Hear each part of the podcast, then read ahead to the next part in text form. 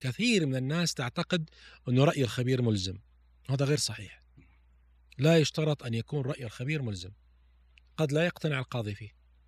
ويا ما تعدين يا ما أخاف المرور يمسكها علي يا ما خالفنا إشارات مرور عشان نلحق الجلسات.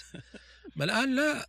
الآن أنا بسيارتي أنتظر جلستي مثلا في كذا أو أنا وزوجتي مثلا في المستشفى أحضر جلسة. أحضر جلسة وأخلص موضوعي. والحمد لله الأمور تيسرت في هالمجال. أي عرف كان. لبس cap لبس ثوب معين لب حط قلم على اليسار لا على اليمين صار عرف. لبس الخاتم بالإصبع الصغير اصبح عرف. cap عشان يلابس cap. اي عشان يعني. لابس cap. وأنت مزعجني من اليوم. إيه. شيل الشماغ أنا أبغاك تلبس لكن خلاص ما المرة الجاية إن شاء الله. السلام عليكم. مساكم الله بالخير. تشهد الحركة التجارية ازدهار تاريخي وغير مسبوق في المملكة العربية السعودية في إطار النهضة الشاملة والتحولات العملاقة اقتصاديا استثماريا إذ تشهد المحاكم التجارية تدفق لمختلف القضايا ذات الطابع التجاري اللي يتم البت فيها يوميا حول آه، النظام التجاري واستيعاب الأنظمة والتشريعات آه، وكذلك آه، بوجود هذه الطفرة النوعية في المملكة العربية السعودية. حول هذا الموضوع نستضيف في بودكاست مطرقة الدكتور منصور الرفاعي المحامي والمستشار القانوني ورحب بك. هلا وسهلا. هلا مرحبا. هلا اخ رياض الله يحييك أبو فهد. الله يبارك فيك وأنا أشكركم جدا على هذا الفرصة. حتى نوضح كثير من الأمور لعامة الناس والمتخصصين بعض النقاط الهامة في القضاء التجاري والقانون التجاري بإذن الله تعالى. جميل، طبعا تقدم لكم هذه الحلقة بالشراكة مع ريسي باي كافيه. دكتور أو يعني بداية خلينا نتحدث عن عن العرف التجاري. إيش هو العرف التجاري؟ أحسنت بسم الله الرحمن الرحيم والحمد لله والصلاة والسلام على رسول الله وعلى آله وصحبه ومن والاه. قبل أن أتطرق لك للعرف التجاري خليني أتكلم بعمومية شوي. ما هو القانون التجاري؟ يعني إحنا مسكنا حاجة من من من فرع من أصل، خلينا نعرف القانون التجاري، القانون التجاري أو النظام التجاري مجموعة من القواعد القانونية تكون إما آمرة، آمرة معناها ملزمة، يعني فيها عقوبة، يعني فيها محاسبة اللي ما يسويها أو مكملة يعني ليست فيها آه، عقوبة تنظم تعاملات فئة معينة من الناس اللي هي فئة التجار على غرار القانون المدني وهو ينظم فئة عامة الناس. خرج بالقانون التجاري القانون التجاري لم يكن معروف أصلا. كانت الناس تتعامل زمان بالأعراف فقط. ما كان في تقنين معين يقنن إذا صار كذا يحدث كذا إذا صار كذا أعراف فقط. فبالتالي خرج شيء اسمه العرف التجاري. قبل أن أقول ما هو العرف التجاري بقول لك إيش معنى كلمة العرف؟ إيش يعني عرف؟ يقول لك الناس تعارفت الناس على ذلك. طب ما هو كلمة العرف؟ العرف عرفوها هو أمر استقرت عليه النفوس وقامت به مجموعة من الناس وتقبلته النفوس والعقول الناضجة بالقبول. ولاقى رواج بين الناس. أي عرف كان. لبس كاب لبس ثوب معين لب حط قلم على اليسار لا على اليمين صار عرف. لبس الخاتم بالإصبع الصغير اصبح عرف. cap عشان يلابس cap. اي عشان يعني. لابس cap. وأنت مزعجني من اليوم. إيه. شيل الشماغ أنا أبغاك تلبس لكن خلاص ما المرة الجاية إن شاء الله. فأصبح هناك شيء اسمه عرف. جو التجار قالوا يا جماعة الخير خلونا نضع شيء معين نتعارف عليه بين بعض. إذا إذا البضاعة طاحت في المويه أخي مين المسؤول عنها؟ إذا نبغى نعمل كذا مين المسؤول عنه؟ فأصبح هناك أعراف. حولت هذه الأعراف مع الوقت ومع الزمن إلى تقنينات وخرج شيء اسمه القانون التجاري وأصبح العرف نوع من أنواع الأدلة بين الناس وبين التجار. لذلك حتى القانون السعودي خلينا نصح التعبير نقول كلمة قانون. المادة 57 من القانون التجاري أو اللي قبل هذا اللي طلع قبل 1439 ماذا قال؟ سلمك الله. قال آه، فيما لم يرد فيه نص أو اتفاق بين الأطراف على غيره يجوز الاستناد إلى العرف التجاري أو العادة بين الأطراف وعلى من يتمسك بالعرف أو العادة أن يثبت وجودهما. هذه المادة ألغيت بالقانون التجاري الجديد لأنهم نزلوا شيء اسمه آه، مجلس الوزراء قانون الإثبات. آه، أوجدوا نظام أو قانون اسمه قانون الإثبات. طبعا بنتكلم عن هذا. إيه ما عندك مشكلة. أي. والقانون الإثبات الجديد في مادة 88 و89 و90 و91 تكلمت فيه عن الإثبات بالعرف حيث قالت يجوز الإثبات بالعرف أو العادة بين الخصوم وذلك فيما لم يرد فيه نص خاص أو اتفاق بين الأطراف أو فيما لا يخالف النظام العام.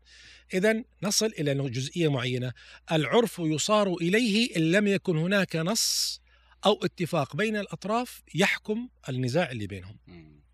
إذا ما في دليل أو عفوا ما في مادة أو اتفاق يحكم نلتجه إلى العرف لأنه هو عرف يكون بين الفئة هذه تماما. يعني نقدر نقول العرف بين التجار؟ ممكن يكون بين التجار ممكن يكون بين المهندسين آه. ممكن يكون بين الأطباء. هو عرف على حسب العمل يعني. على حسب العمل وحسب النشاط. جميل. فهو عرف تجاري يلجأ له إن لم يكن هناك مادة تحكم ما الخلاف أو نص بالاتفاق اللي بينهم وبين بعض. مثلا أنا سويت بيني وبينك عقد. أنا أنقل لك بضاعة مثلا بلوك. ناقل ال- البلوك السيارات ال- ال- العرف أن يأخذ قيمة السعي حقه أو النقل من البائع المصنع. لكن بالاتفاق معك قلت لا أنت اللي تعطيه. أنا غيرت العرف الآن آه. لوجود اتفاق بيني وبينك ممكن الاتفاق يغير العرف ممكن وهو وهو الأساس، العرف يلجأ له القاعدة الرئيسية، العرف يلجأ له إن لم يكن هناك نص يحكم الطرفين. طبعا هذا العرف ينطبق على والله تجارة آه، صغيرة متوسطة كبيرة ولا لا؟ العرف ليس له حدود، جميل ليس له حدود، ممكن يكون عرف بالتجار الصغار،. عرف بال- بالتجاره النقل البحري، النقل الجوي، أعراف كثيرة لا لا حدود لها طالما لا يوجد نص يحكم هذه المسألة الخلافية. آه. إذا صار بيني وبينك عقد هنا يختلف العرف تماما. لا ينطبق لعلك عليه. تسمع عن قاعدة المعروف عرفا كالمشروط وهذا شرطا. اللي كنت بقوله أحسنت. إيه. ال- الآن القاعدة يعني معناته معناته المعروف عرفا كالمشروط شرطا الشرط معروف بين المتعاقدين هو أساس التنفيذ ما لم يخالف النظام العام. مثلا ما تقدر تعمل تجارة على خمر ال- ال- الدولة ما تسمح. هنا في مخالفة للقانون العام. لكن أنا عملت معك تجارة ووضعت شروط بيني وبينك الشروط هذه يجب أن تنفذ. فقال لك إذا كان ما في شروط أصبح العرف كالشرط. طيب من يحكم العرف؟ الفئة أو الم- المجتمع التجاري. الخبراء. الخبراء. نعم. مجتمع الأطباء مجتمع المهندسين. ما حسب يسمونهم الاكتواريين؟ لأن سمعت هالكلمة هذه.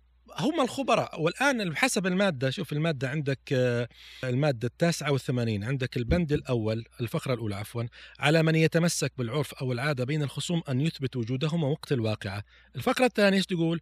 لأي من الخصوم الطعن في ثبوت العرف أو العادة كما أن لهم معارضتهما بما هو أقوى منهما. هنا في عندك المادة هذه إنه يحق للقاضي اللجوء إلى الخبراء للتأكد من العرف إذا كان صحيح ولا لا. يمكن أنا خصم أقول لك يا أخي قد لقد تعارف التجار على كذا. تعارف المقاولين على كذا. طيب القاضي ما عنده المعلومة هذه. يلجأ لمن؟ للخبراء. والشيء بالشيء يذكر. عندي قضية الآن أنا تسمح لي أطرحها بدون ذكر أسماء. مقاول أثر على مقاول وأخر عليه التمويل فبالتالي أصبح هناك تأخير للمقاول ال- ال- ال- المنفذ تنفيذ يعني المنفذ وأصبح يدفع قيمة فنادق وسيارات وأكل للعمالة الموجودة. حك حكم القاضي على المقاول الأساسي وهنا صار في خلاف على التعويض. فالمقاول المنفذ قال أريد تعويض. هنا تعارف الناس والخبراء والمقاول على أن عادة التعويض يكون 10% ما لم يكن محدد في العقد. يا سلام واضح. 10% من قيمة الكذا. من قيمة التنفيذ. وطبعا القضاء عندنا يعني دقيق في هذه المسألة يقول لك أحضر لي الفواتير.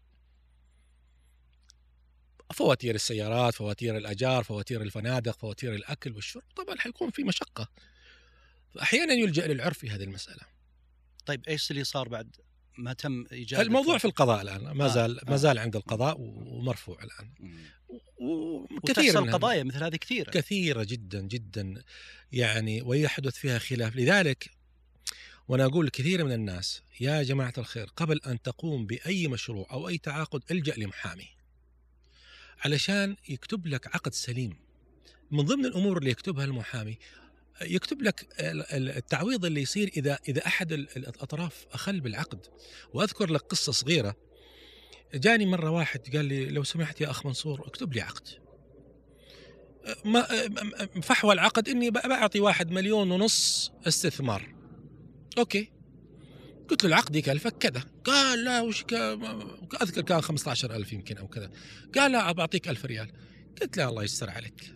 ألف ريال المحامي أي- ألف ريال للمحامي تخيل. ما تكفي استشارة ها؟ أه، ما تكفيني. أنا أنا أنا جلسة معي نص ساعة ب 3000 ريال. إيه. المهم. هذا تسويق ها؟ تسويق ما أدري إذا كان تسويق. طيب. المهم سلمك الله. بعد ثمان شهور رجع لي نفس الشخص. قال لي والله يا دكتور أه، أبغاك ترفع لي دعوة على هذا. قلت مو أنت اللي جيتني من كذا وكذا وكذا. قال لي إلا. قلت له عساك سويت عقد؟ قال أيوه عفا عليك سويت عقد. قلت ورني العقد. والله يا أخ رياض أقول لك قسما بالله العظيم أن العقد لا يسمن ولا يغني من جوع. يعني كأن حقوقه راحت. ضاعت. أقول له ترى المليون ونص تبعك ضاعت. يا الله. أنت آه يعني آه مثل ما يقول آه آه قلت ما حدفع 10 ولا 15 والآن أيه. ضيعت مليون ونص. استكبرت هالمبلغ هذا وضاعت عليك مليون ضاع ونص. عليك مليون ونص. فكثير من الناس الله يهدينا وإياهم آه، يستثقل على نفسه أو يستغلي إني أروح محامي أجلس معاه نص ساعة ولا ساعة ب 500 ريال وأخذ زبدة القول. ياخذ زبدة القول من من ناس متخصصين يحط رجلك على الطريق صح يعطيك بعض النصائح الأساسية وروح بعدين توكل على الله. وكثير من القضايا على فكرة يا اخ رياض تجينا يقول لي أنا والله ما عندي قدرة أدفع لك. أقول له ما عندك مشكلة. كل استشارة تعال وأعطيك المعلومة وروح. أنت دبر عمرك. تقصد بمبلغ يعني. بمبلغ إي إيه. طبعا. يجي عندي يجلس معي عشان تخلص على طول. على يعني هو يقول لي أنا ما ما معي أعطيك مئة ألف ريال. أقول له ما في مشكلة تعال اجلس معي نص ساعة ب 1000 ريال. مثلا الأرقام ليست دقيقة. ب 1000 ريال. ترى و- كذا تزود يعني ألف ريال كثير يعني. ها؟ اللي يسمعونا الآن يقولون كثير يعني ريال. حسب طيب نقول 100 ريال عشان تستساغ يعني حسب حسب الجلسة وحسب هذا إحنا سلمك الله المحامين معروف عندهم انهم يتقاضون بالساعة دائما صحيح. فهذه إشكالية لكن أكيد ما تنطبق مثلا على شركة ولا فرد يعني هذا المقصد لا طبعا الشركات يكون. بيننا وبينها عقود واستشارات دائمة ويكون صحيح. في أمور مختلفة عن الأفراد واجب على المحامي دائما أنه يتعاون من واجب المحامي أنه يتعاون مع المجتمع. وكثير من القضايا تجي ولا نأخذ عليها شيء يا أخي. أنت تسترسل في أنك دائما تنصحهم. تعال اجلس معي. بالضبط بالضبط يا أخي. أنا أقول يا أخي أنت لا قدر الله جاك مغص جاك ألم جاك ضرس جاك كذا. تروح طبيب ولا تروح مهندس ولا تروح سباك لا مؤاخذة؟ صحيح. يا أخي تروح طب... يروح طبيب. الآن أنت بحاجة إلى عمل قانوني. تعال عند آه، محامي خذ رأيك فيه. كثير من القضايا تجي وخاصة قضايا الأحوال الشخصية. والله نزعل عليها إذ أن آه، تجد المرأة ضاعت حقوقها بسبب أنها قامت بكتابة أمر ووقعت على بياض ولا وقعت على شيء وزوجها أغراها أو كذا أو كذا بطريقة أو بأخرى. وبعض المفردات تفهم بالخطأ مثلا مع إنه أنا مثلا أنا كاتب شيء معين لي مقصد كذا. نعم. بينما في السياق القانوني مختلف. لا هو لذلك جاء جاءت القاعدة القانونية العبرة بالمقاصد والمعاني ليست بالألفاظ والمباني. آه جميل. أحيانا وهذه قاعدة فقهية وقانونية أي أحيانا يكون كلمة مكتوبة ولكن المقصود من سياق العقد شيء غير الكلمة هذه. لذلك القاضي الواعي مثل ما تقول ينظر إلى المعنى والمبنى ليست إلى آه، عفوا المعنى والمقصد ليس إلى المبنى وال- واللفظ. لا. فمن المهم جدا أنا أقول لكثير من الناس يا أخي اخسر على نفسك 200 300 400 500 وتعال اجلس مع واحد فاهم في الموضوع الفلاني. اجلس معاه نص ساعة ربع ساعة اخسر على نفسك ضيع وقتك شوي. ولا إنك بعدين تعض أصابع الندم في قضية لا قدر الله سجن تؤثر عليك. كتابة شيك بدون رصيد إعطاء سند لأمر توقع على بياض. مثلا بعطيك قصة وأخي قصص كثيرة لكن تنزعج منها والله العظيم. جاني واحد. قال لي الحقني يا أبو فراس. قلت خير. قال لي يا أخي أنا موقع شيك على بياض. وحاطه في درج المكتب. ورحت. ونسيت الشيك من سنة. وراح بان بالي الشيك. لا ألغيته ولا ولا ولا. وافاجئ بعدين بدعوة من أحد مراكز الشرطة. تعال عليك شيك بمليون وثمانمائة ألف. مبلغ كبير. قال لي مسكت راسي يا رجل أتذكر أتذكر. مين فلان فلان قلت هذا يا أخي أعرفه. تبين لاحقا أن أحد موظفين في المكتب مطلع الشيك مقهور من صاحب المكتب. وعاطي الشيك اللي على بياض لشخص ثالث واتفقوا أن يقسم المبلغ بينهم مناصفة بعد ما ياخذ المبلغ. شيك جاهز وموقع. موقع. إيه. ومعروف بالنظام والقانون أن التوقيع على بياض مسموح إذ أنه تفويض من الموقع للمستفيد أن تكتب ما تريد. طيب إيش صار على القضية هذه؟ الآن مسجون الرجال الآن. اللي كتب آه. الشيك الآن مسجون. لا إله إلا الله. مسجون و- وطبعا كلمني. طبعا إحنا رفعنا دعاوى ثانية استرداد الشيك وكذا ونصحته إنه لا يسدد الآن حتى تنتهي كامل الدعوة وكامل ما في القضية. كاميرات في المكتب أو للأسف آه لأنه أنا أعرف إنه تكون في ال- يعني عند المكتب عند المدخل في كاميرا مثلا. لا خليك من المدخل الناس تدخل وتطلع لكن المشكلة إنه الدرج مفتوح ماخوذ الشيك. وما بصمات ما. وإن يكن الكل يعني يعني صديقه موظف ثاني يعني بصماتي موجودة بحكم العمل. بحكم إني أنا شغال هنا. ليست سرقة بمعنى السرقة وإنما أخذ الشيك واستفاد منه لطرف ثالث يطالب هذا الشخص بأموال من بسبب آخر. تستدعيني هذه اللي أذكر لك شخص نفس الشيء على بياض ورقة على بياض وقع عليها. تم كتابة شيء معين في الورقة هذه استدلال إنه والله لك نسبة في الشركة الفلانية من دون توضيح طبعا. وبالفعل رفع قضية وكسبها. هنا إحنا نلجأ لشيء اسمه الأدلة الجنائية، الأدلة الجنائية إيش تسوي؟ أنت لما تجي يا أبو فهد توقع على ورقة على بياض ثم أجي أنا بعد أسبوع أكتب عبارات معينة على الورقة هذه، يتم عمل تحليل للحبر المكتوب لمعرفة تاريخ الكتابة تقريبا، آه. يظهر أن التوقيع كتب قبل المكتوب بفترة معينة. فيؤخذ من هذا قرينة أو دليل على أن الكتابة لحقت على التوقيع. ما ترجع لنفس اللي قلته الآن على الشيك لا الشيك ل- للأسف إنه من الصلاحيات إنك توقع على بياض آه. آه. مسموح لك آه. أنت مسموح لك توقع على بياض غير رسمي. الورقة هذه معلومة جديدة اي غير الورقة إيه. طبعا يعني الشيك يسمح توقع على بياض بينما بالضبط، الأوراق بالضبط. ما يسمح ليش يسمح توقع على بياض نرجع للعرف التجاري إيه تعارف التجار على أن أعمالهم يجب ي- يتوفر فيها السرعة والثقة. الأعمال التجارية غير الأعمال المدنية أخ أبو فهد. الأعمال التجارية ماني فاضي إنك تقول لي بعدين. خلصني بسرعة. خ... يا أبو فراس أنت مسافر شهر أجازة وأنت رجل أعمال أو كذا. آه، إذا احتجنا فلوس شو تسوي؟ خلاص خذوا أربع شيكات على بياض خذ إذا احتجتوا آه، عبوا استخدموها. طبعا يساء استخدامها. وهي لا تعطى إلا للثقة. صحيح. وسمحت بذلك. حتى إنه إنه شعبة الخبراء في مجلس الوزراء قالوا أن هذا التوقيع يعتبر تفويض من صاحب الشيك للمستفيد أن يكتب ما يريد. لكن في سقف أعلى؟ وس- ما, في إن سقف. شاء الله مفتوح. تكتب مليون مليار. يأتي هنا دور القاضي الواعي المهني اللي عنده زي ما تقول حنكة و- ودراية وفراسة. أنت موظف راتبك خمسة آلاف. تكتب شيك بمليون ونص مو راكبة. فهمت قصدي؟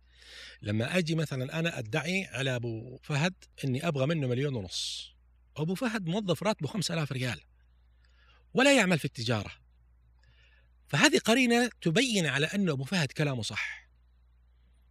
ولكن بالمحصلة يبقى القول الفصل أن الورقة التجارية بحد ذاتها ورقة قوية. مم. لا يمكن الطعن فيها إلا بأسباب قوية وأدلة قوية جدا. ادانه ضدك يعني. بالضبط. خلاص أنت وقعت تتحمل حقيقة ال- يعني اللي ذكرته شيء خطير. ومخيف. ولازم الواحد ينتبه. جدا. إيه. جدا. خاصة الشيكات وكتابة مبالغ معينة أو توقيع على بياض هذه خطرة. لو تسمح لي أذكر نقطة. الآن السيارات. وإحنا كتبنا فيها للبنك المركزي وتكلمنا فيها.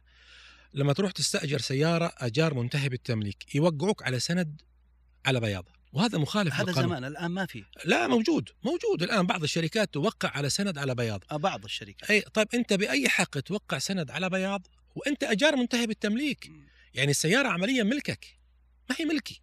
ما في عملية بيع وشراء. خلينا نتكلم عن هالتطور الكبير اللي نشهده في عهد خادم الحرمين الشريفين وسمو ولي العهد. تطور كبير نشهده خاصة في الأمور التجارية. نعم. أكيد الأنظمة تغيرت خاصة من خلال الخمس سنوات. نعم يعني صحيح. في لوائح صارت. صحيح. كلها مواكبة للتطور اللي نشهده. أبغى تحدثني عن هالجانب هذا. ال- النظام العدلي بأي بلد في العالم لابد أن يكون منسق ومرتب ومؤمن للمستثمر بصفة عامة سواء كان مواطن أو غير مواطن. أنا لما أشوف النظام العدلي يحميني كون إني مستثمر وأستطيع أن أصل لحقي بشكل سريع فبالحالة هذه أنا أدخل وقلبي آه، مطمئن. نظام التنفيذ وجد عام 1434 وكان غير موجود. كان اللي ينفذ هو القاضي الموجود في المحكمة. وجد نظام خاص شامل كامل بإذن الله تعالى اسمه نظام التنفيذ وأخرجوا عليه لوائح التنفيذ. أصبح الآن أنت تقدر تنفذ وتصل لحقك بأسهل طرق ممكنة.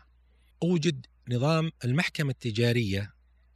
أنت عارف يا أبو فهد أنه نظام المحكمة التجارية أول نظام طلع عام 1350 هجري وبقي موجودا إلى غاية 1435 نفس النظام المحكمة القديم هو نفسه موجود. إلى يومك هذا. طلع نظام المحكمة الجديد اللي نتكلم فيه الآن.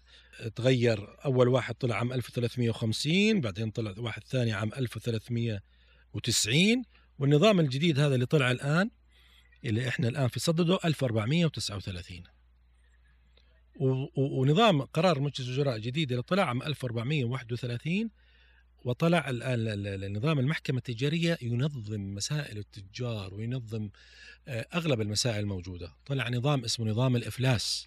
ينظم مسألة الإفلاس بين التجار والتجار إذا عنده إفلاس يعطي له خيارات معينة تنظيم مالي تنظيم إداري تصفية مؤقتة تصفية دائمة إلى آخره من الأمور هذه. في في ترتيب رائع جدا الحقيقة في مسائل الأنظمة العدلية اللي صدرت جديدا. دور المركز التجاري للتحكيم التجاري وهل هو آه، ملزم في هذا الجانب مثل ال- ال- المحاكم التجارية؟ شوف المركز السعودي للتحكيم التجاري هو جهة تقدر تسميه حكومية غير ربحية. هو جهة ملزمة إذا أنت لجأت له. الآن أنا أعطيك مثال. أنا تاجر وأنت تاجر وسوينا بينه وبين بين بعض عقد. إذا كتبنا في العقد في حالة النزاع فإنه يلجأ للحل الودي. وإذا لم يكن هناك أي حل ودي فإنه يلجأ إلى التحكيم. إذا ما قلت في المركز السعودي التجاري فأنت بالخيار. لكن إذا اتفقت أنا وأنت ابتداء في العقد أن يكون التحكيم في المركز السعودي التجاري ولجأنا للمركز السعودي التجاري للتحكيم يصبح ملزم وقرارك قرار المحكمة ويخضع لأنظمة الاستئناف يعني لنفترض المركز السعودي التجاري طلع بقرار تحكيمي. المعترض له الحق أن يرفع للاستئناف في المحكمة التجارية. الاستئناف ما ينظر للموضوع ما له علاقة في موضوع ال- الحكم. ينظر إلى الأمور الشكلية. هل كون التحكيم صح؟ هل الشروط منفذة صح؟ هل الإجراءات سليمة؟ كل حاجة كل حاجة سليمة خلاص جهد التحكيم سليم ويأخذ ال- الصفة النهائية. وينفذ. يعني الم... اللي فهمته الآن المحكمة التجارية هذه آه، مستقلة تماما. تماما. التح... المركز التحكيمي تقصد. المركز. نعم الم- المركز السعودي نعم. التجاري مركز مستقل يلجأ له إذا كان هناك اتفاق بين الطرفين. إما ابتداء في العقد وإما لاحقا عند الخلاف. اختلفت أنا وأنت لكن ما كنا كاتبين في العقد هذا الكلام. إيش رأيك نروح المركز الت- التجاري التحكيم التجاري okay okay نكتب محضر اتفاق ونروح للمركز. ندفع الرسوم 5000 ريال ونباشر في التحكيم ميزة التحكيم إنه يخلص بسرعة لو ما اتفقت أنا وياه أقدر أروح أنا لوحدي لا ما تقدر آه. آه. آه من خصائص التحكيم يجب أن يكون هناك اتفاق بين الطرفين إما في العقد ابتداء وإما لاحقا باتفاق مشروط لأنه حدث خلاف إيش رأيك بدل ما نروح للقضاء نروح للتحكيم okay okay وقعنا محضر واتفقنا وضعنا النقاط الرئيسية خلاص أصبح ملزم للطرفين الأمور ال- الإلكترونية أو الرقمية تعد حجة مثلا في ال- المحاكم التجارية؟ طبعا خليني أشرب شوية قهوة بس اي. اي تفضل تفضل إذنك. بسم الله لأنه آه، يعني في كثير من الناس يقول لك لا آه، لا هذه ما هي حجة ما هو دليل ما هي كذا نعم. لكن بينما إنه ترسل لي رسالة مثلا في السوشيال ميديا في الواتساب أو كذا هل تعتبر هذه حجة؟ الآن طلع شيء اسمه عندنا اسمه نظام الإثبات. نظام الإثبات تحدث عن أشياء متنوعه متنوعة من الإثباتات. الشهادة والإقرار وتطرق إلى اعتبار أن الدليل الرقمي إذا كان صادرا من من مكان رسمي يعتبر دليل لا غبار عليه. لكن إذا كان من صنع أحد الأطراف هنا يكون في خلاف بين قوسين.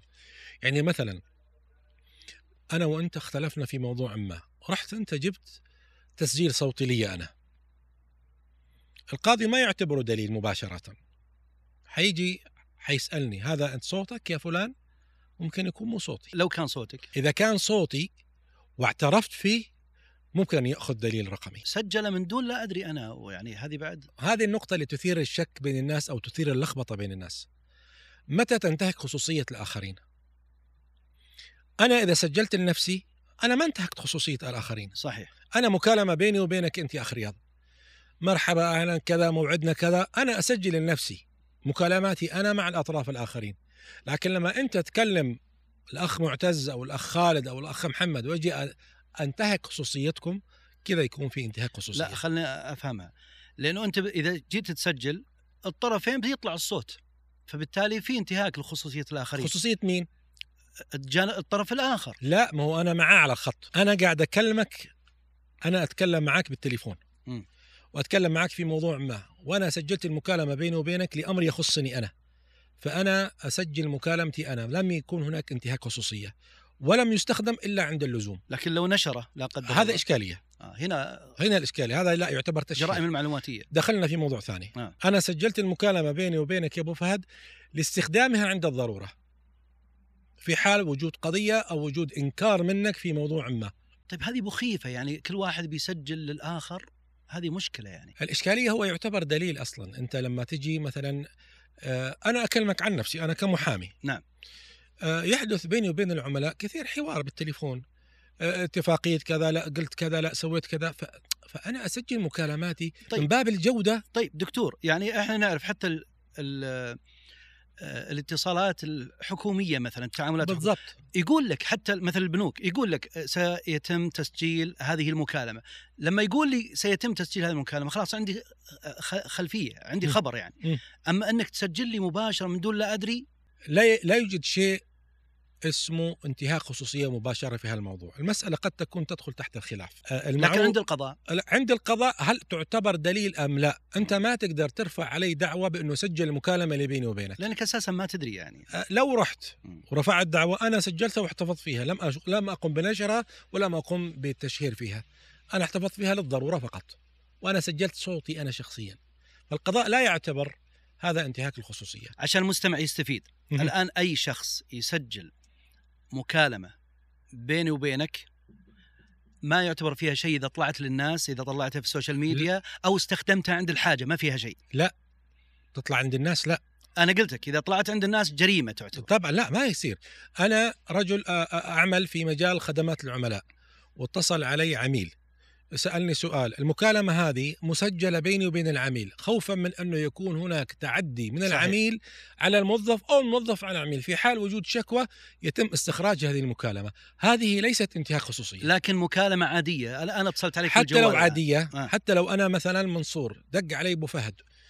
السلام عليكم وعليكم السلام. لا تنسى موعدنا اليوم يا أخ منصور. كذا كذا. أوكي تمام. اتفقنا اتفقنا. وهذه مسجلة. هذا لا يعتبر انتهاك خصوصية. إذا احتفظتها لنفسك. لنفسي وخليتها عندي. لكن إذا قمت بنشرها لنفترض أن أبو فهد قال كلمة ما هي حلوة. أو منصور قال كلمة ما هي حلوة. تمام. تعالوا شوفوا المحامي اللي شايف نفسه ما أدري إيش. تعالوا شوفوا الإعلامي. المحامي منصور إيه تعالوا شوفوا الإعلامي اللي مسوي نفسه. مش عارف مين. شوف الكلام اللي يطلع من فمه البذيء اللي مش عارف إيش. وينشر بين الناس. أقول لك إيه تعال. نشرتها. ما نقول المنصور ليه سجلت نقول مين اللي نشر. آه. مين اللي نشر المعلومة؟ منصور سجل واحتفظ فيها لنفسه. تقريبا هذه وش عقوبتها؟ التشهير؟ النشر زي كذا. النشر طبعا فيها نظام الجرائم المعلوماتية حددها قد يصل السجن ثلاث سنوات وعقوبة قد تصل 500 ألف م. ريال إذا ثبتت عليه. طيب مثل الواتساب مثلا الرسائل النصية أو SMS نفس الشيء؟ يجب أن نفرق بين الاستخدام وبين النشر. م. النشر متفقين خطأ ما لم يكن بإذن. مثلا وزارة التجارة شهرت بمنصور لأنه واحد اثنين ثلاثة. هذا يعتبر عقوبة تأديبية أقرها النظام. لكن أنا سجلت مكالمة أو أرسلت رسالة واتساب لأبو فهد قلت فيها كلام غير لطيف. يحق لأبو فهد أنه يروح يرفع دعوة على منصور لكن إذا نشرها هنا يصير في إشكالية. طبعا دكتور ليش أنا أقول لك كذا؟ لأنه تعرف الحين حتى ال- الكورة أصبح فيها قضايا للأسف- تجارية للأسف. والتعاقدات ومت... وفي الآونة الأخيرة وجدنا بعض التسريبات مثلا نعم هذه تدخل في هالسياق هذا؟ أن المسجل المكالمة هو صاحب العلاقة ولم يص... ولم يخرج المكالمة إلا عند الضرورة بس أظهرها في ال social media من اللي أظهرها؟ هنا النقطة أيوه هذا السؤال آه. أنا سجلت المكالمة بيني وبينك يا أبو فهد وصار في قضية بيني وبينك وأنا رحت أعطيتها للقضاء قام موظف عند مكتب القاضي مثلا أخذ المكالمة ونشرها. أنا إيش دخلني؟ لكن لو أنت أرسلتها لواحد طرف آخر ثالث. طبعا هنا لا في مشكلة. أنت السبب. أنا السبب. آه. ممنوع أني أعطيها آه. لأحد لأني أنا اللي بدأت في نشر هالقضية. مم. وللأسف كثير قصص تحدث من هذا الجانب. آه، طبعا ال social media قصص مليانة. حدث ولا حرج ويصير فيها يعني يعني انتهاك أعراض يصير فيها طلاق يصير فيها مثلا وانتشرت في ال social media. امرأة هذه اللي قالت لزوجها ساعدني في البيت. قام وأخذ المكنسة وكنس. قامت هي أخذت الصورة والفيديو وركبت عليه أغنية مسيطرة. آه. حقت آه، فنانة. نعم. حطت عليها مسيطرة وأرسلتها الأم والأخت. شوفوا أبنكم. كيف أنا كذا كذا. وانتشر المقطع. طبعا المرأة طلقت وحدث ما حدث بين الزوجين. للأسف موضوع زي هذا ما له داعي ينتشر.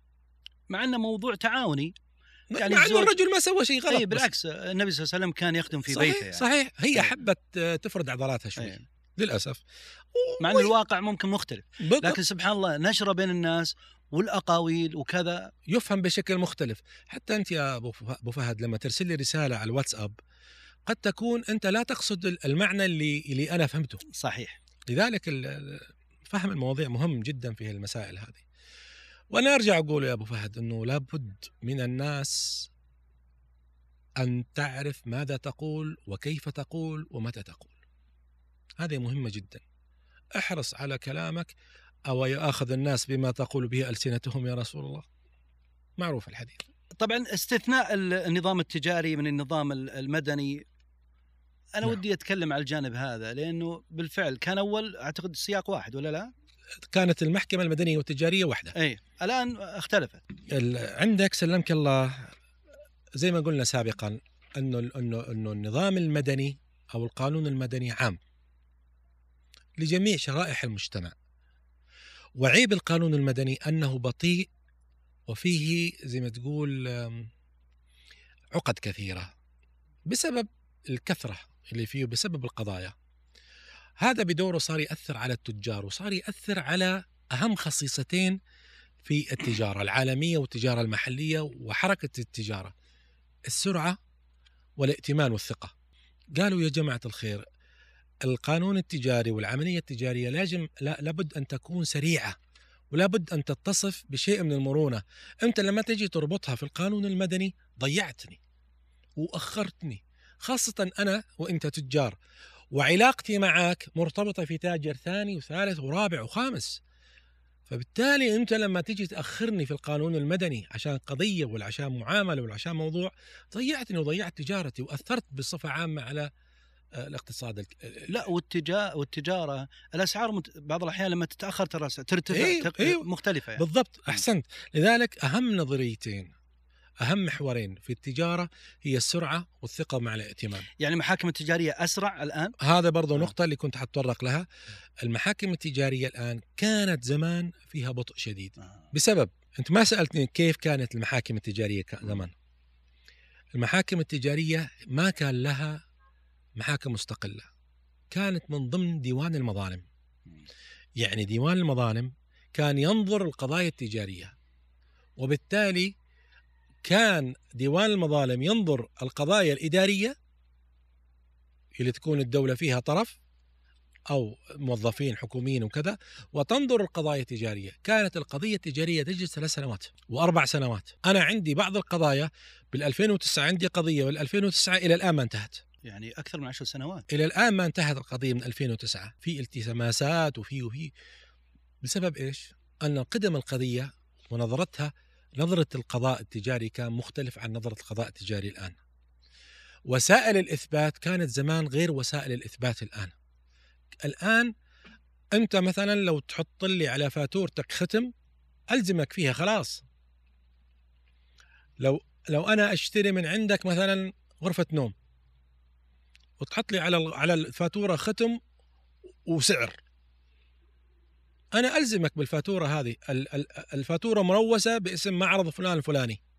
وختم المعرض. خلاص القاضي يحكم فيها. بينما بالقانون المدني ما يحكم فيها. مجرد ختم قد يكون ختم مسروق. لا القانون التجاري ما فيه. قضاء تجاري ما فيه. ختمك موجود انتهينا. مشكلتك الختم ختمك مشكلتك. مش المسؤول عنه يعني. أنت المسؤول. أنت المسؤول عن ختمك وتوقيعك. مثلا في حاجة اسمها تسليم المشروع. أنت رجل سويت لك قصر. وجيت أنا مقاول منفذ وخلصت القصر قلت لك يا فلان تعال استلم مني القصر. استلم من القصر واحد من عندك لكنه أنت مش مفوضه. وصار خلاف. جيت أنا قلت يا فل... يا قضاء يا كذا يا ناس أبغى حقي لي عند الرجال مليون ولا مليونين.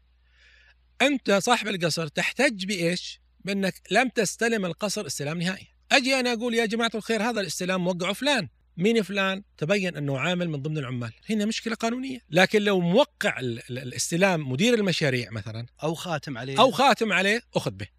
لذلك نعود إلى القصة الأساسية. يا جماعة يا جماعة الجأوا لمحامين.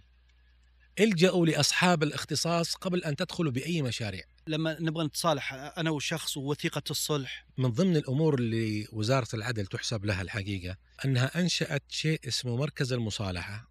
ووضعت منصة اسمها منصة التراضي. منصة اسمها منصة التراضي. أي قضية يتم رفعها قبل أن ترفع إلى القاضي تذهب إلى مركز الصلح. لعل يصلح الأمر بين الشخصين قبل اللجوء إلى القضاء وكثير من القضايا وكثير من المصالحات تتم. ووثيقة الصلح هذه تصبح إلزامية. يعني مثلا آه أنتم فلان من الناس صار بينكم خلاف على مبلغ مالي. ورحتوا إلى مركز المصالحة والمركز المصالحة أقر عليك وبالاتفاق أنه عليك أنت خمسين ألف لهذا فلان. تدفعها خلال شهر. أصبحت الوثيقة هذه على التنفيذ على طول. تنفذ. ما عاد حاج أنت بحاجة أن تذهب إلى القضاء أو أو إلى آخره. خلاص. فمركز المصالحة من من الأشياء اللي تحسب لوزارة العدل واللي واللي ساعد بكثير بحل جميع القضايا. بالقضايا التجارية بدل مركز المصالحة أوجدوا حاجة اسمها في مركز مصالحة المبالغ البسيطة لكن أوجدوا حاجة اسمها الإخطار أو الإعذار. مثلا بيني وبينك أنا موضوع. أرسل لك خطاب انه نظرا للعقد الذي أبرم بيني وبينك كذا كذا كذا فأنت مطالب بمبلغ وقدره كذا كذا نرجو سداده خلال 15 يوم. هذا يسمى إخطار. بدون الإخطار ما تقدر ترفع دعوة. لأنه يمكن تنحل القضية بالإخطار. صحيح وتنتهي المشكلة ليش تلجأ للقضاء وجود القضاء معناها أنت أشغلت ناس كثير وصار في أتعاب وصار في محامين وصار وصار فلذلك وثيقة الصلح إذا كانت صحيحة هي ملزمة للطرفي الصلح. طيب التحول الرقمي ودوره في آه، المرافعات، يعني هل سهل أمور المرافعات؟ أنا أرجع أقول لك شغلة، نقلت وزارة العدل نقلة رهيبة في هذا الموضوع. يبقى أمامنا مشكلة هي سلاح ذو حدين. إن كانت وترى وزارة العدل أخرجت ضوابط للتعامل الإلكتروني. إن كانت البرامج سليمة وتم التأكد من الأشخاص وثائقهم مستنداتهم فهي نقلة رهيبة جدا ورائعة جدا.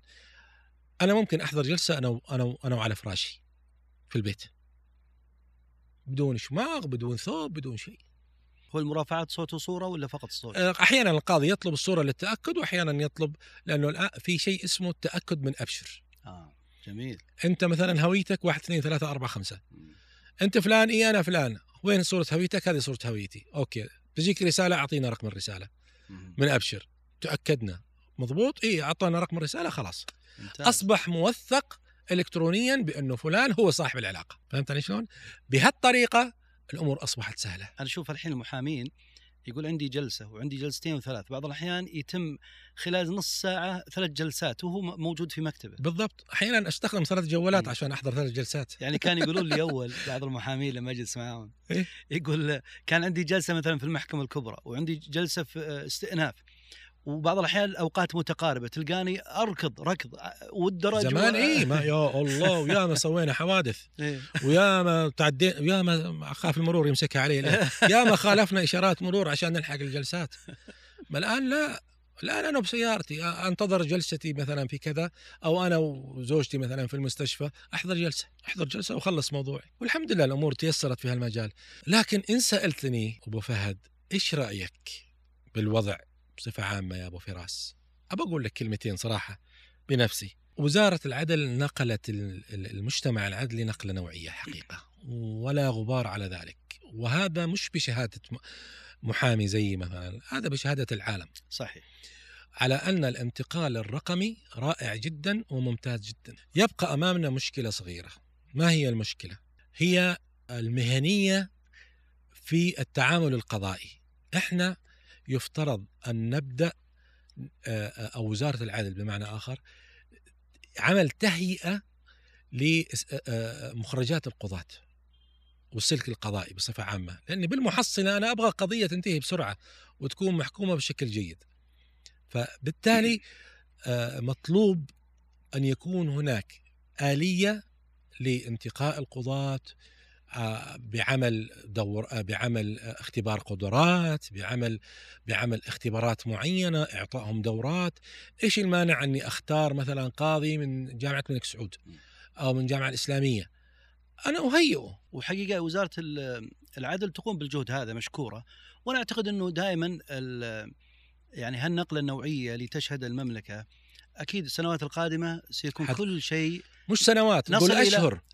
أعتقد ان سنصل بإذن الله إلى ما يرضينا اللي عندنا الرؤيه 2030 وأكيد لما نصل وربما حققنا إنجاز الآن قبل ما جدا نوصل جدا حتى. صحيح صحيح صحيح. طيب دكتور بالنسبة ل ال- الوقت اللي تاخذه ال- القضايا التجارية بالتحديد أنت قلت لي قبل شوي إنه وقت سريع. إنجاز. الحين في شيء يتعثر يجلس مثلا أشهر ولا ما في؟ هناك عوامل. الأصل أن القضية ما تجلس أكثر من ثلاث شهور في المحكمة التجارية لأنه هناك رقابة على عدد الجلسات وهناك رقابة على قضايا إذا كان أنهيت ما أنهيت.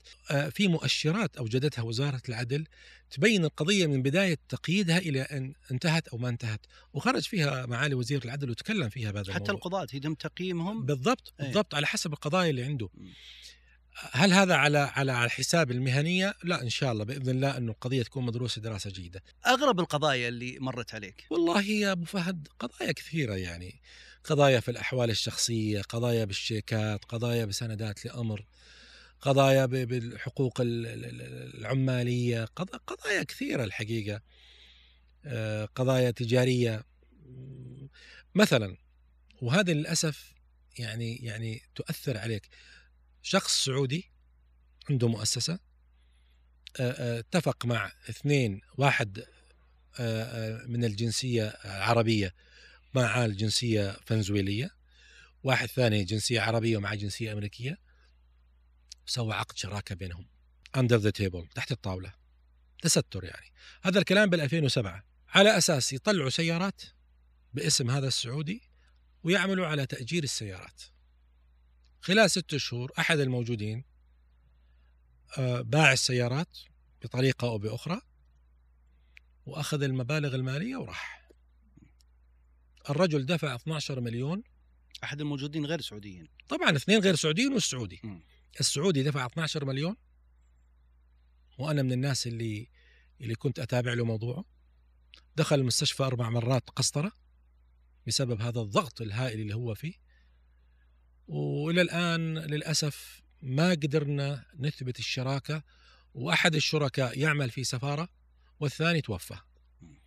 موضوع زي هذا تزعل عليه إنك صحيح. إنك هذا ضيع نفسه ضيع عمره ولجا لأشياء وعمل أشياء بدون أن يكون هناك محامي أو مكتب محاماة يشرف على هذا الموضوع.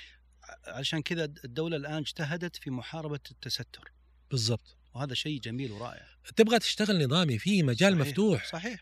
يا أخي اشتغل صح. صحيح. اشتغل صح يا أخي. ال- القضايا مت- متعلقة بقضايا الخبرة. أنا من أحد الخبراء. عرفنا يعني فهمنا هذه. تم. في في شيء اسمه في كل المحاكم هيئة الخبرة. عندهم إدارة اسمها إدارة الخبراء إدارة متخصصة. أنا نفسي مسجل كأحد الخبراء في المحكمة العامة كمحامي عشان يلجأ لي أحيانا في تقييم أتعاب محاماة أو سؤال في القانون أو كذا. ممتاز. كخبرة.